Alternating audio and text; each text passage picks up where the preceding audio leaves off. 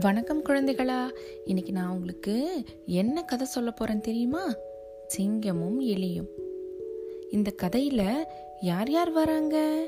ஒரு சிங்கம் ஒரு எலி அப்புறம் ஒரு வேடன்.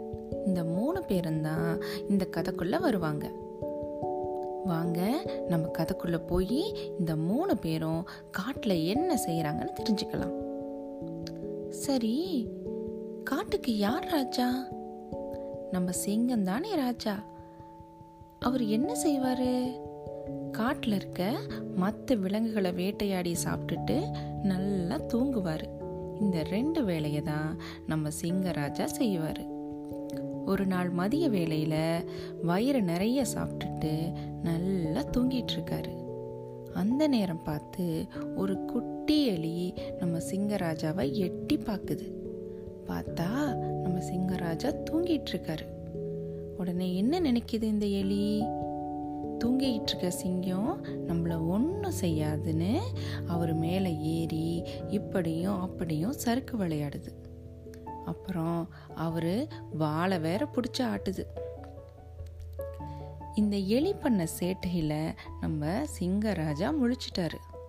முழிச்சு பார்த்தா அவருக்கு கோபம் ரொம்ப வந்துடுச்சு.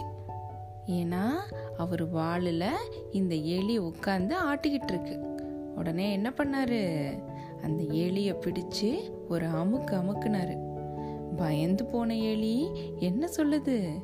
சிங்கராஜா சிங்கராஜா என்னை விட்டுடுங்க சிங்கராஜா. என்ன மாதிரி? ஆயிரம் எலி சாப்பிட்டா கூட உங்க கால் வயிறு நிரம்பாது.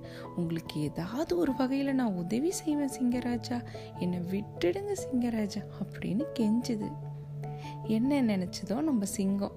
உடனே சரி போ அப்படின்னு விட்டுட்டாரு. கொஞ்ச நாள் கழிச்சு ஒரு வேடன் நம்ம சிங்கராஜாவை பிடிக்க ஒரு வலையை விரிச்சு வச்சிருந்தான்.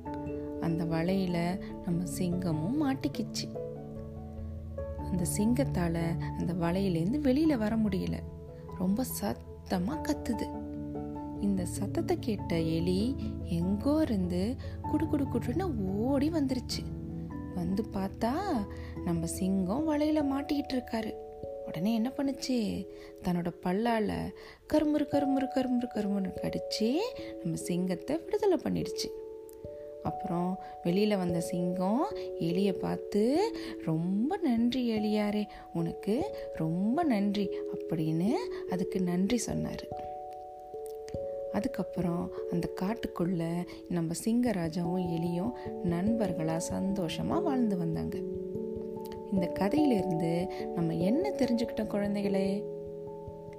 யாரையும் நம்ம குறைச்சி மதிப்பிடக்கூடாது. ஒவ்வொருத்தருக்கும் தனித்துவமான வலிமையும் திறமையும் இருக்கும். இந்த கதையிலேருந்து நம்ம என்ன தெரிஞ்சுக்கிட்டோம் அப்படின்னா சிறு துரும்பும் பல்குத்த உதவும். சின்ன எலிதான் ஆனால் எவ்வளோ பெரிய சிங்கத்தோட உயிரை காப்பாத்துச்சு.